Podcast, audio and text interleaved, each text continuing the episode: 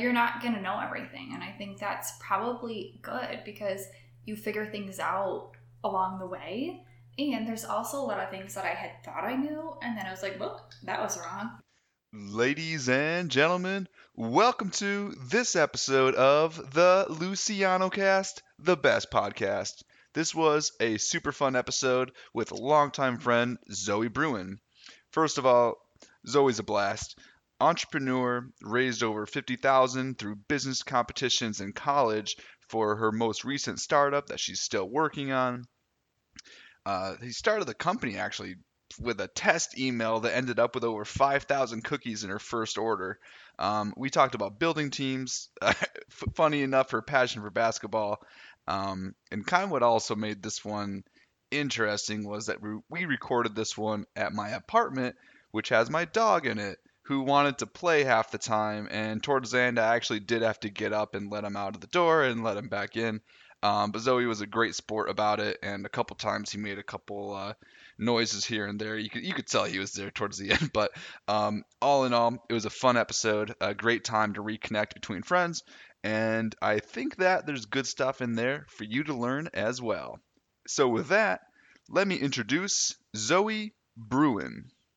Thank you for coming on the Luciano Cast. Thanks for having me. Of course. You've got, just a wonderful... pedigree. Is that, wait, we're talking about dogs, so like, is pedigree something that you use for people too? Like your accolade? You've got great accolades. Thank you. And so I wanted to say hi and really share some of your story with the audience, because I think it is an interesting story, and you've accomplished a lot, and you set your mind on stuff and go get it, and I think that's fun, and I think that's admirable, and yeah, that's why we're friends. Thanks, Luciano. Of course. Talk to me. What is Zoe on the Go? What was Zoe on the Go? Oh, boy. Okay, well, so let's see. Zoe on the Go. I guess growing up, I've always just been very entrepreneurial, and I think it essentially started with I was just looking for ways to make extra money throughout high school, throughout college, and so I did kind of an assortment of businesses, while I was in high school and while I was in college. And one day my aunt had this actual idea for me for more like a personal concierge service. So I kind of started it and named it Zoe on the Go, and kind of basically did anything and everything. So anybody asked me to do, I pretty much do it. So I did personal shopping, I did organizing, trip planning, some market research. How'd you find clients? My aunt was a big client of mine, and then it just kind of word of mouth. Okay. So I had organized for an older lady for, maybe a year and a half, and she would just kind of refer some of her neighbors and so forth. So it just kind of grew naturally. Basically, someone had asked, my aunt had asked, would you be willing to do some work for a company that she owns? And I said yes. And then it basically kind of evolved so much that I was working so much for them that I kind of stopped Zoe on the Go, and I was working on other things at the time. So it just kind of slowly fizzled, and I haven't touched it since. But, that makes sense. Yeah. What else were you working on at that time? That was CEO Club time. That was CEO Club time. Yep. Okay. Let's see. What else was I working on? Well, one of my first endeavors was working with Taylor. Creating an adjustable high heel shoe so you could change the height of your heel without having to change footwear. So I had worked on that for years. Sounds like a great idea, but two business students with no engineering experience probably wasn't the best makeup for our team. So it obviously kind of fizzled out, but learned a lot. And then I was also working with Spectrum Health Innovations on helping develop their female urinary device. Whoa. That actually just got licensed a couple months ago. It did, yes. Yeah. Yeah, I know. I was excited to hear that. I forgot you did that project. Yeah, I did that, I think my junior year, so years ago. Yeah. Years ago. Lifetime ago. Yes. So, talking about the high-heeled shoe, that was an idea that you and Taylor had, pitched and things like that, right? Gone around different competitions. Mm-hmm. What did you learn from that, right? Because it wasn't a business that ended up making it, but you did have some lessons that you took from it. Definitely. I think, we had started that when we were both freshmen, and I think basically I came into Grand Valley very entrepreneurial, wanted to open up a business someday. And I remember going to CEO Club for the first time and just being like kind of blown away and inspired by so many of the other students that were starting businesses now. Yeah. And I remember Taylor, who was my business partner at the time, had very similar thoughts. And I remember we, got together and thought like, oh, we got to do something now. Why do we need to wait until after we graduate? And the idea had kind of come across. We were at a CEO Club national conference, and I guess CEO Club is basically, it's called the Collegiate Entrepreneurs Organization, and it is a club at Grand Valley for student entrepreneurs and students who want to be entrepreneurs. Yeah. And anyways, Grand Valley and other colleges. Yes, too, right? Yes, not correct. Yes, national organization. Good catch. And so we were at the national conference, and I remember we were in heels all day and basically walking through, the whole conference. My feet were so tired at the end of the day. And we said, wouldn't it just be great if you could just go from like a heel to a flat right now? It's like we're walking back to our hotel room. We're walking at the parking lot. Mm-hmm. And so, I think being around so many other entrepreneurs and hearing other people start their ideas, we thought like, well, what the heck? Let's start it. So we did, and we worked on it for years. And Taylor and I were both business students, and we were both freshmen. And so I think we were both just like generic business at the time. And I think one of the biggest challenges that we had faced was not being able to figure out what our roles were. Mm. So it's like we didn't have, we had outsourced engineering. So we had worked with an engineering student that we had just paid. But between Taylor and I, we were both just broad business that it's like, oh, are you going to do that? Or am I going to do that? Okay, you can do it. And right. It's not like, oh, Taylor handled all the marketing and I handled all the finance or I handled this. Like it was just kind of very much... kind of started as a friendship, and it was great, but I think that we did not have like our clear roles defined to figure out who was responsible for what. Yeah. And that was, I think, one of the biggest things. Is that something that you go into nowadays? Like anytime you might take on a new endeavor, you're like, okay, let's make sure we have our roles defined. Well, I think so. And I also think that I now know myself better to know what I'm good at and what I'm not good at. Oh. And so when I'm looking to work with somebody, I look to make sure that they are, they have different strengths than I do. And their strengths make up my weaknesses. And I think when Taylor and I had started, we were so early on that I didn't know what my strengths were. Mm-hmm. And I don't think she did either. And so I think that now I've grown from that, and I recognize that I think choosing a business partner based on what your strengths and weaknesses are is so important. Yeah, no, that's huge. I mean, for me, it's like, I know that I got to partner with like people who are high detail oriented organizational skills. That's probably a good idea. Why is that so funny? I know. I had laughed when you had put something on my calendar this past week. It made me happy. Yeah, I mean, I'd probably spent the majority of my college career avoiding email invitations from Zoe. But I got on your calendar. Yeah, that was magic. I don't know how you did that. I got you to show up places. Yeah, I have no idea how that happened. I mean, I would just look on my phone. I'm like, how is Zoe in my calendar? I don't even know how to get on my calendar. Yes. That was some talent. You know what? I was really proud this past week when Luciano sent the calendar invite for this, so. And I think that the message of the body said, my, how the tables have turned. Give me a good laugh. Yeah, I'm glad. Yeah, because normally, you were, well, that was one of the things that I had learned being on the Entrepreneurship Club, that leadership team, because I think, I don't remember, but in the past leadership was like, Luciano, I don't think you have what it takes to be a leader. Do you care about this club? Maybe you should move on. And I took the hint, and I was like, peace. I'll see you guys later. But then a year or two, I think just a year later, you were the president, right? Mm-hmm. And our freshman class was going to become now the leadership team. Mm-hmm. And you guys were like, Luciano, so are you going to come back? And I'm like, you guys want me to come back? Right? And right. It was cool because that was the first time where I was experienced real life, the importance of people having different skill sets and then celebrating those, right? Mm-hmm. Like, you never asked me to do stuff that I was guaranteed going to fail at, right? You didn't ask me to organize an event to email people. Yes.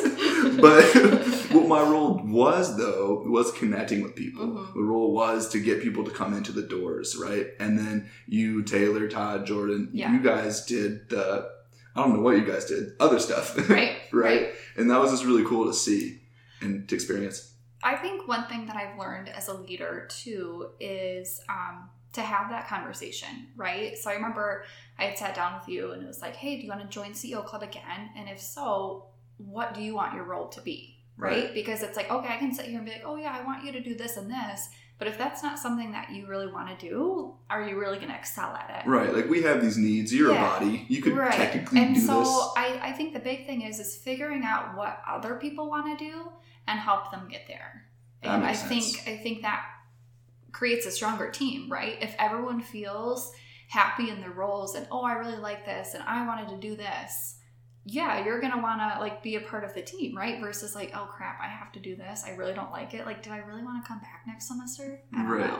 So I think it's all about, and I don't think it's just, you know, applicable to CEO Club, but I think that's applicable to anything. I think, you know, as you are working in a team situation and you have team members or if you're hiring somebody, it's all about, okay, this is what I, you know, obviously what we need for the business to get done, but what do you also want to do and what are your aspirations? So, oh, I never knew, like it's about having that conversation. I never knew you were interested in that. That's something to keep in mind. You know, maybe we can get into that or something. Yeah. So I think it's just having that open conversation with people. It goes a long way. Open conversation. What is that? Who would have thought? Yeah, I'd rather tweet you. No thanks. No.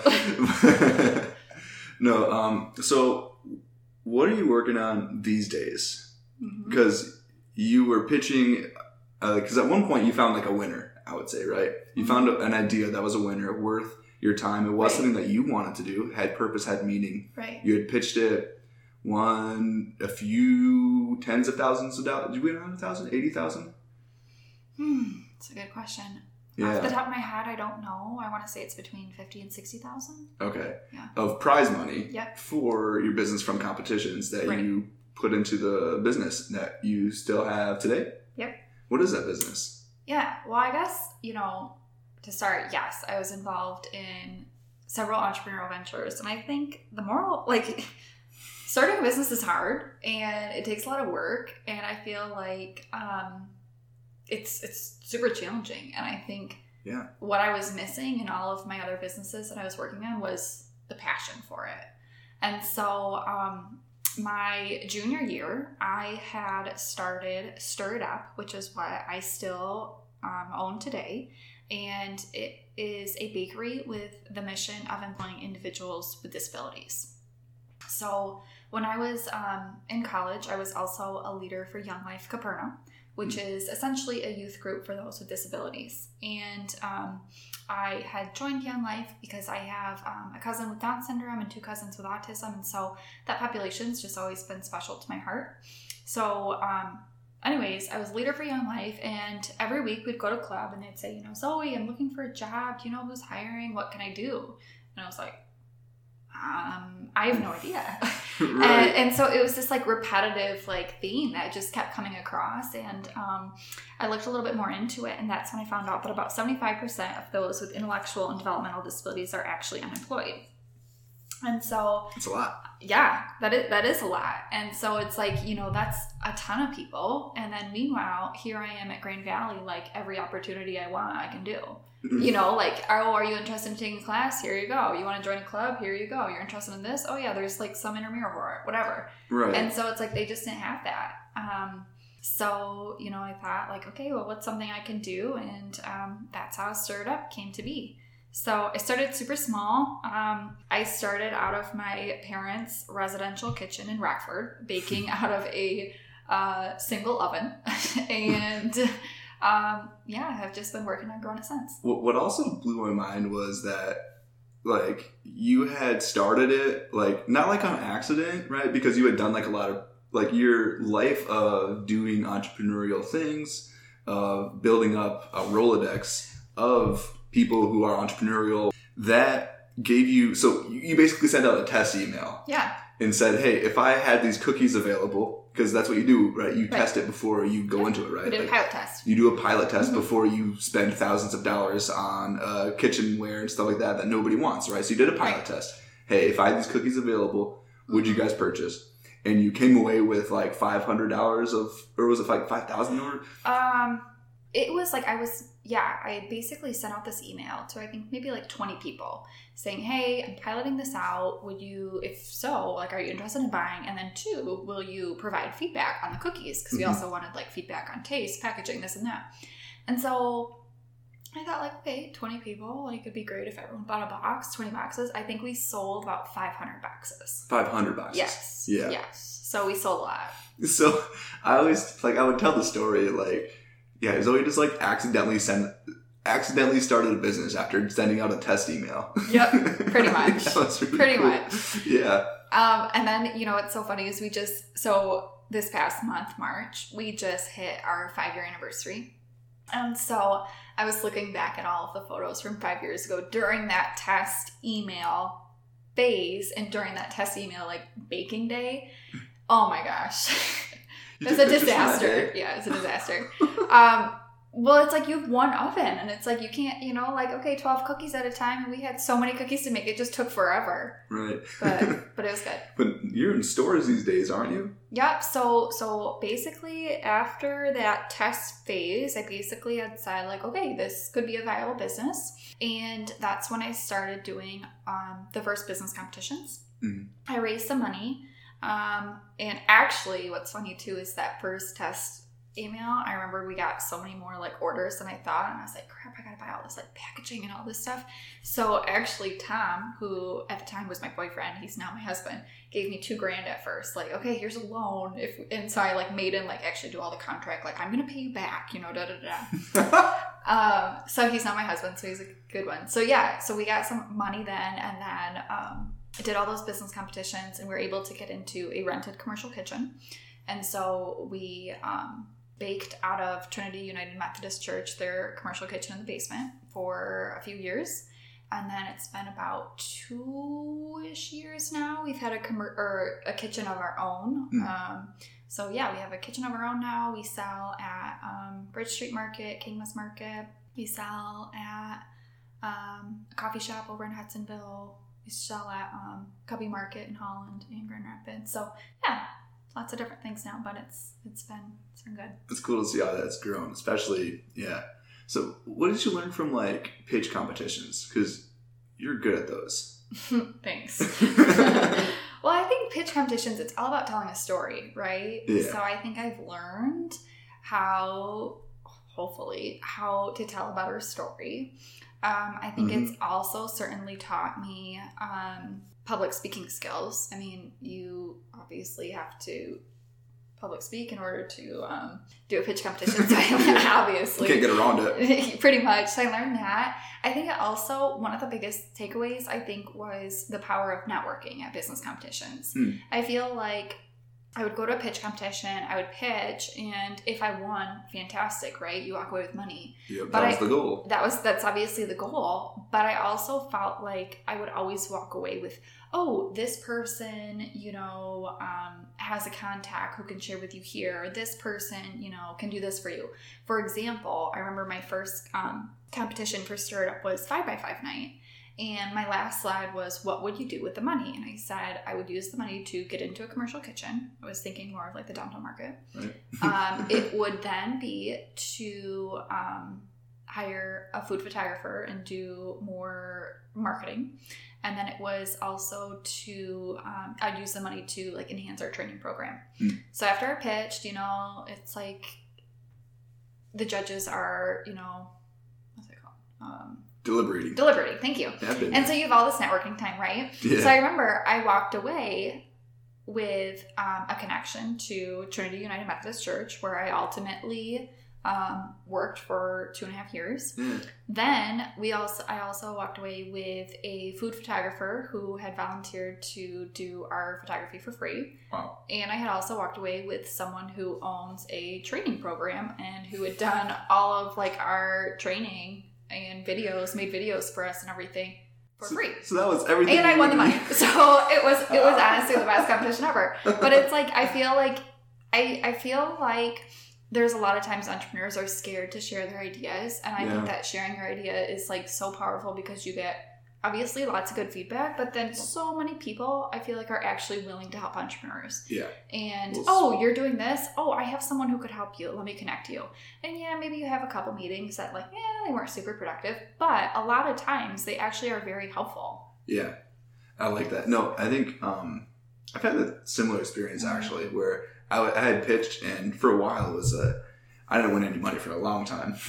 Yeah. But that was like me too. Right. I mean, I didn't win that much money with the shoe or anything, but I felt like it finally took a little while and then I figured it out. Yeah.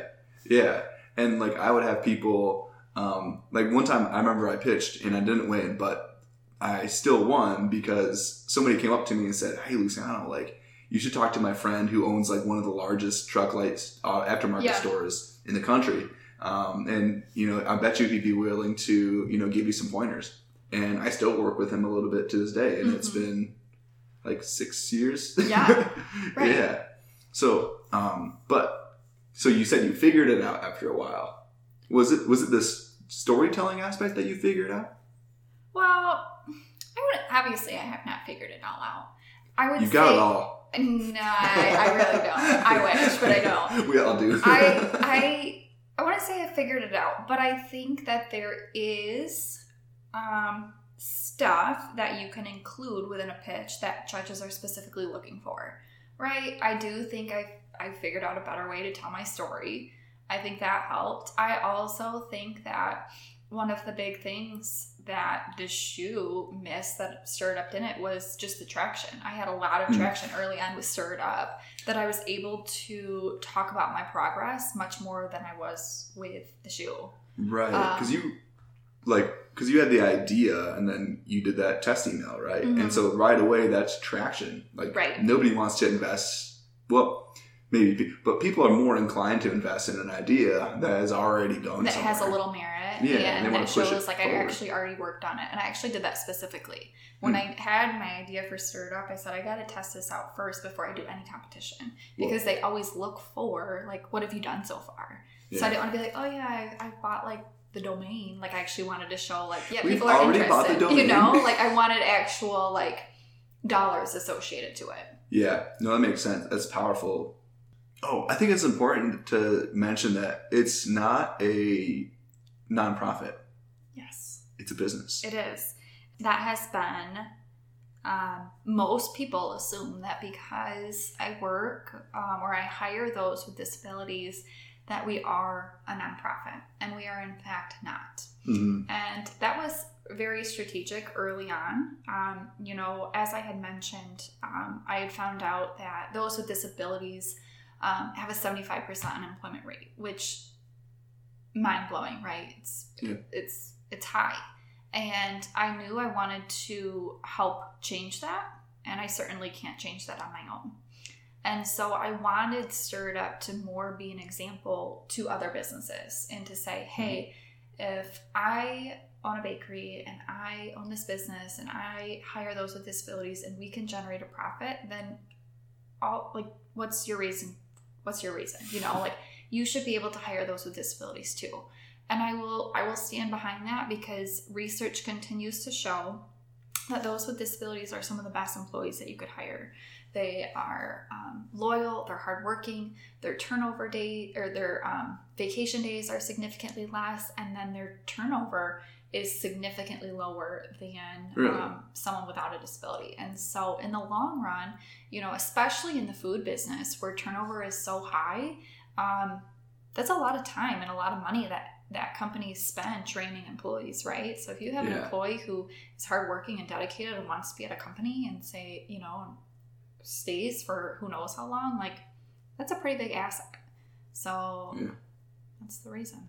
It's a no-brainer. I mean, if you can do those things, right? Right. Yeah. You know, I think that the vision has certainly changed over time, and I think COVID has kind of changed a little bit of my perspective as well. basically what I've learned so far. Like when I started, I never wanted to just, I'm going to open a bakery and call it good, right? I wanted to figure out how to have a bigger impact on the unemployment rate. And I will tell you that based on being in business longer and the more I learn, that vision, I would say, stays the same. But as far as how I do it, slightly changes. So I will say, is Stir It Up where I want it to be? No. We have a lot of growing to do. We have a lot of work to do yet. I think we're in a really good spot now. And I think we're in a better spot to start growing. But I don't want to just own one bakery and call it done. So I think that there is still a lot of work to do, whether that's more of a franchise model, whether we get into other industries and hire those with disabilities. I think there's a lot of different opportunities. Yeah, there's a lot of unemployment to tackle. There's a lot. There is certainly a lot. Oh, that's cool. Talk to me about your basketball players. Oh, my gosh.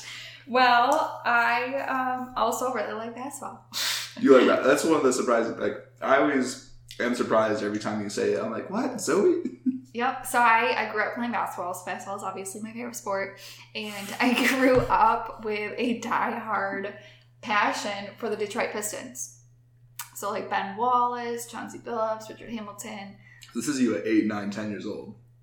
Yes. Yeah. I can't remember when they won. 2004. Yeah. So that was like when I was in 2004 years. That's the only reason how I know, because I'm like, okay, I was 10, so you must have been a fan a little before that. Yep. So I was, and then so I was a huge fan, and then they got bad, and I will be honest, I dropped off the scene of NBA for a while, and then my husband and I went to a we actually won free tickets, and I was able to sit second row at a Houston Rockets game, and that's when I decided I was now going to be a Houston Rockets fan. Yeah. So I love James Harden. A lot of people will give me grief about that, but I do think he's a great basketball player. Yeah. And then, Russell Westbrook joined the Rockets last year, 2 years ago, and I really like Russ. And then this past year was hard because they both changed teams. Mm-hmm. So, are you still a Rockets fan, or are you? Are you just a James Harden? Are you a Nets fan? You know, so it's hard. I still always have a special place in my heart for the Pistons and for the Rockets, but the Rockets are just absolutely terrible right now. So it's kind of hard to watch. I am a fan of the Nets simply for James Harden, to support him. Mm-hmm. I like Washington Wizards for Russ. So I feel like all my guys on Houston have been traded. So if only they would just come home and play for the Pistons. I wish. But Pistons aren't very good either, so no. I wish. So do you watch basketball? Like if basketball's on, you're like actually watching it, or? Yes. If back when James and Russ were on Rockets, if there was a game on, like I would know about it. Like I had it. You would know about it. Oh, I would know about it. Would you? So you would like turn on the TV on purpose to watch it? Actually, what was super nice was that because they were in Texas, a lot of the games were at like 9, 10 o'clock. And so it'd be so great because I could still do everything that I needed. And then I'm a night person. So I was like, perfect. So most of the games I watched since they've been traded, I have not watched as many games. I have not. Great to see it. I know, it's been sad. So, I mean, those games being at 9 sounds perfect because, so you have a 9 to 5, right? Yep, I have a regular job. Yeah, you have a regular job, and then you have a 5 to 9. Yep. which is Stir It Up Bakery. Yep. That's crazy. You've been doing that for a while. Yeah, I have. But, I don't know, I feel like sometimes you kind of, I mean, don't get me wrong, there are things that obviously having a business, it's work, right. But I feel like when it's your own and it's your own business, it feels a little bit different. Yeah, and so it's not homework, and you have a mission, and you got a purpose for doing it. Yes, exactly. So yes, it can be long days and it can be tiring, but I also know like it's not. Hopefully, I mean, I don't think it'll be forever like this, right? Mm-hmm. So yeah, I don't mind it. I got you. Okay, back to basketball for a quick sec. Yeah. Something that has amazed me is that you've managed to meet Ben Wallace twice. Yes, I have. Which is something that hardly anybody could say, let alone twice. I know. Being a fan. Like, I've actually met a lot of NBA players. You've met a lot? I thought it was just the Ben Wallace thing. Oh, no.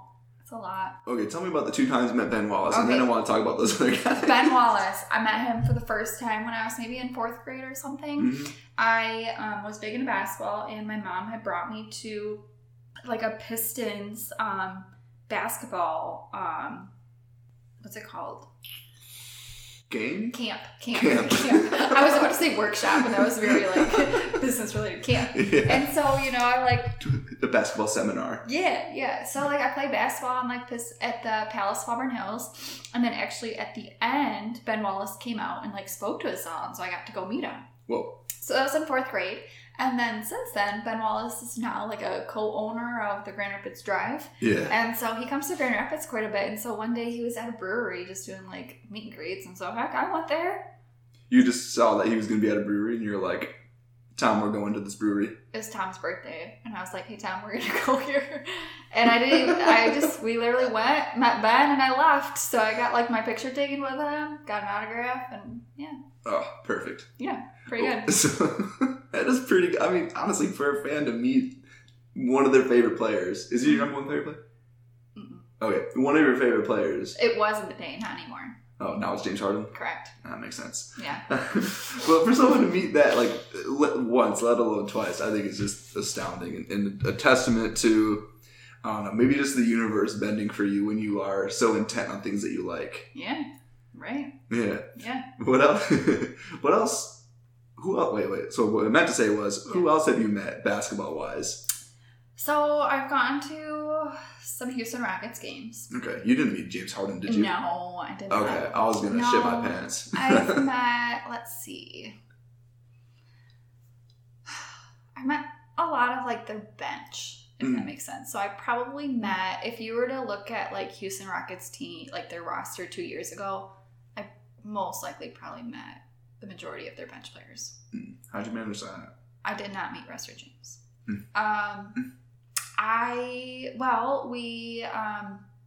like had really good tickets, and then when you have those tickets, you like I kept winning these tickets, and you are able to get back not like where their locker rooms are, but like where their locker rooms are. So there's like you know a little like gated fence, and so. After the game or at halftime, you go and like you go to like the club lounge or so where you're you can get food and then you can see like the players walk out like back to the court or like back into the locker room. And so at the end of the game, when they go back and change, a lot of the players will come out and take photos with you and meet them as they're also like going back on their flight, right? Yeah. So I just met a lot of the players then.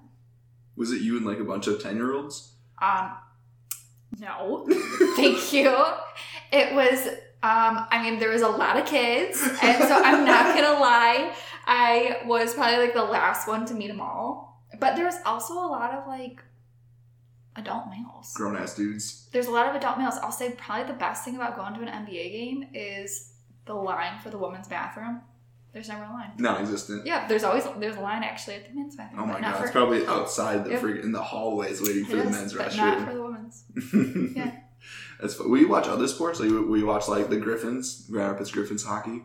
I've gone to Griffins games. I actually find watching hockey to be kind of relaxing. Really? Yeah, I won't watch it on TV, but like I certainly like going to games. There's something kind of like soothing about the sound. You just kind of like watch the puck go back and forth. It's kind of relaxing. I like when they get in fights. They get in fights. So yeah, I like watching hockey.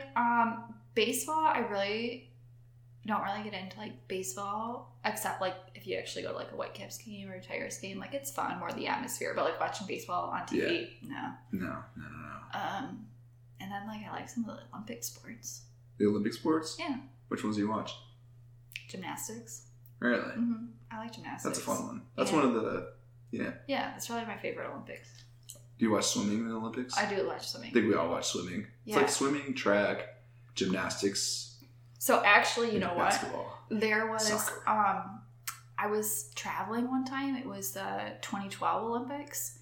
And I had noticed someone in the airport that looked like they belonged, like they were wearing like the Olympic gear. Whoa. And so I walked really fast up to the person, and I was like, were you having to be in the Olympics? And he's like, hi, I'm Kobe Bryant. It was a woman. No. And they're like, yeah. Do you want to see my gold medal?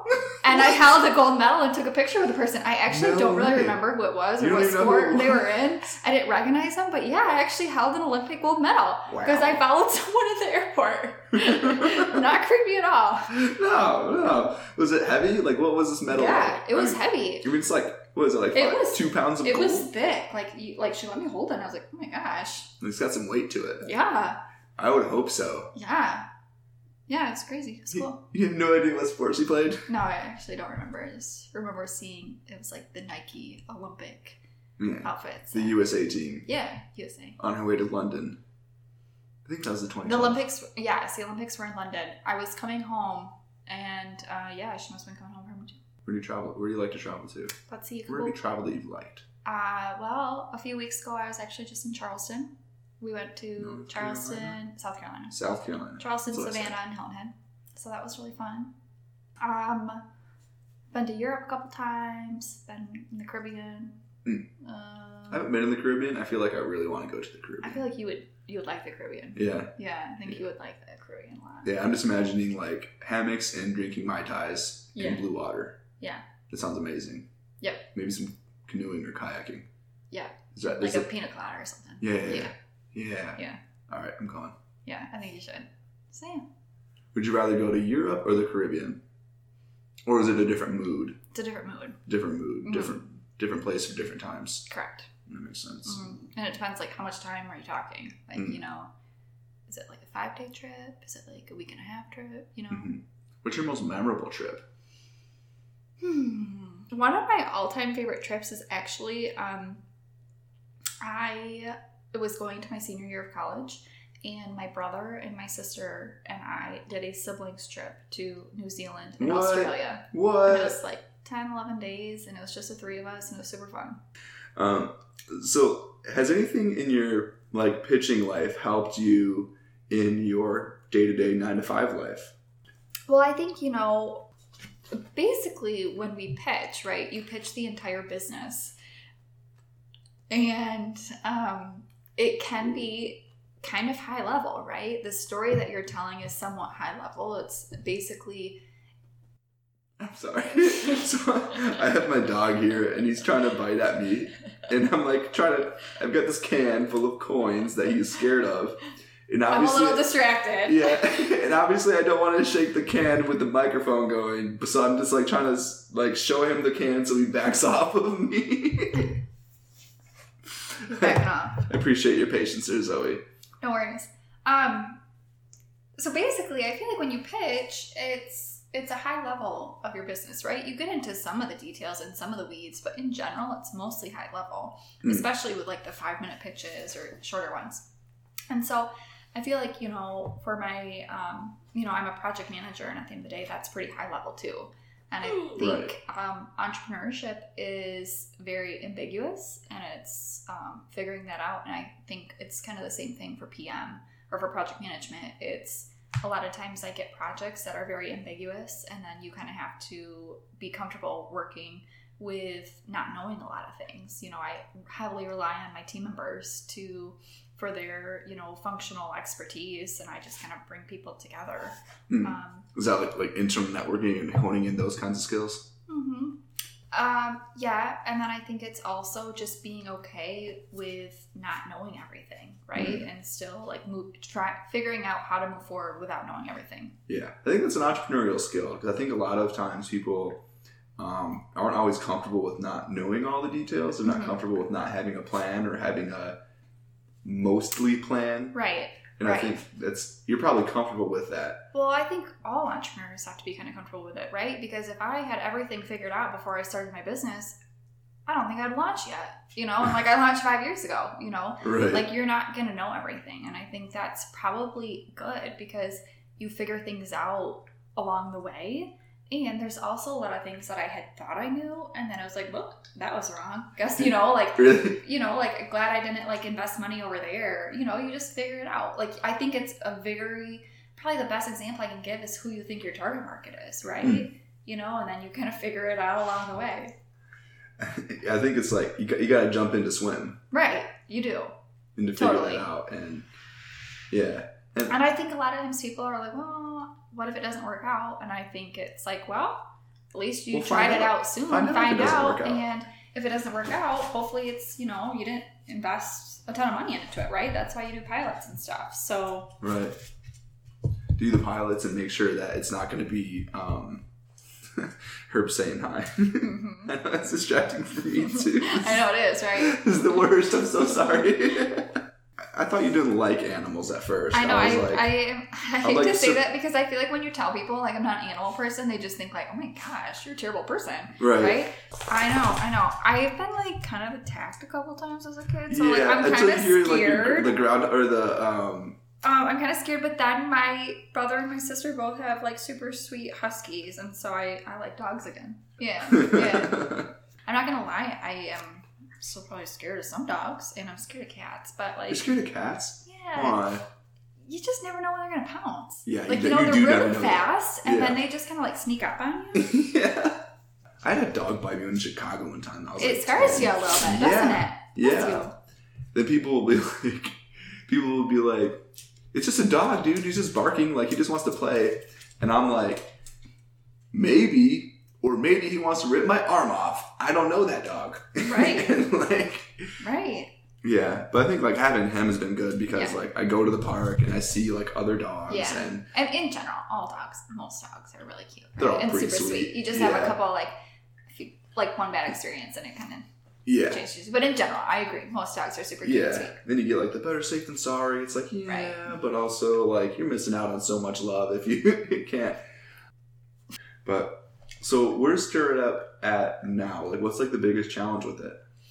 Well, actually, one of the biggest challenges that I faced recently that I feel like I actually just kind of overcame is that I feel like when you start a business, you like, I kind of feel like I was in this little rut of, like, instead of working on the business, I worked in the business, right? So it was more like I was doing all the day-to-day stuff and not working so much on, like, how to grow the business. And I feel like that's, you know, it can be kind of challenging when you have, like, all these other things that you have to do. You have to, like, set aside, you know. Working on the business or working in the business is doing those day-to-day stuff, right? Yeah. Your taxes, the throughput, the sales. Just stuff that makes the business operate every day, right? Stuff that I have to do. Yeah, and then working on the business is like, how do I grow the business, right? Yeah. How do I make it? What are the next steps? Yes. What are my next steps? Yes. Very much more of the strategy side. Mm. And so I think that, you know, I think it's also hard because a lot of times, you know, if you're starting off, you don't have a ton of money, right?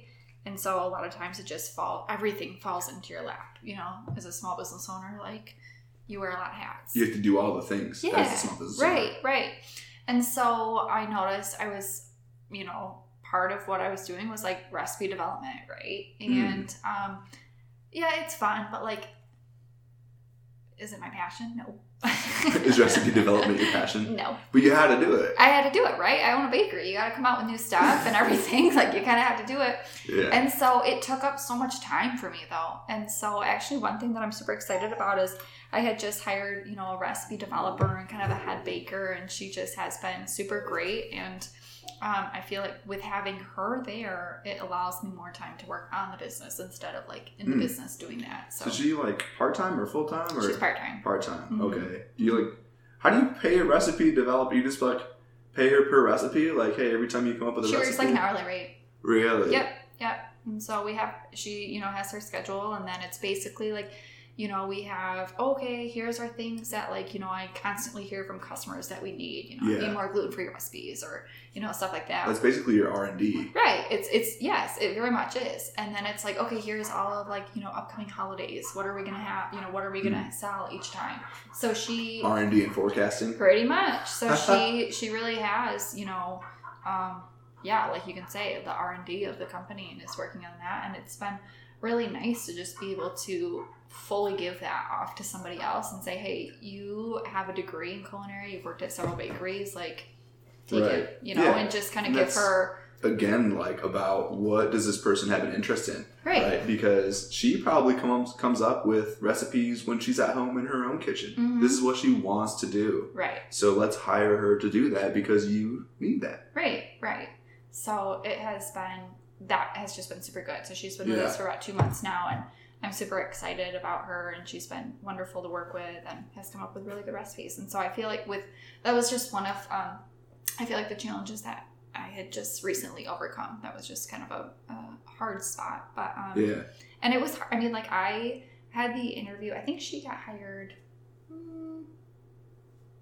like the second week of February. And I think I had the posting up since September. Oh, really? I was super picky about who I wanted. And then what were you looking for?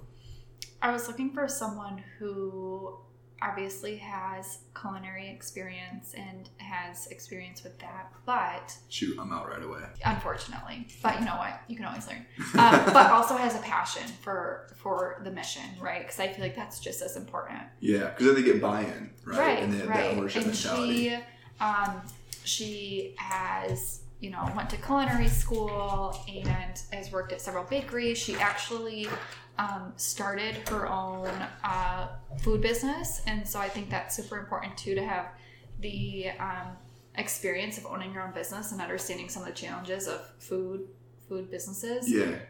But she also has a huge passion for teaching and teaching others about baking and the art of baking and everything. So it just was a perfect pair. I can see why you'd be picky, because I would much rather have somebody who has that passion for teaching, has a passion for entrepreneurship, and that baking and coming up with recipes, because like you're going to get so much more out of that person, not only, you know, I mean, experience wise, right? Not only just like that transactional value, mm-hmm. right? But that personal value of you guys kind of in this for the mission together. Right.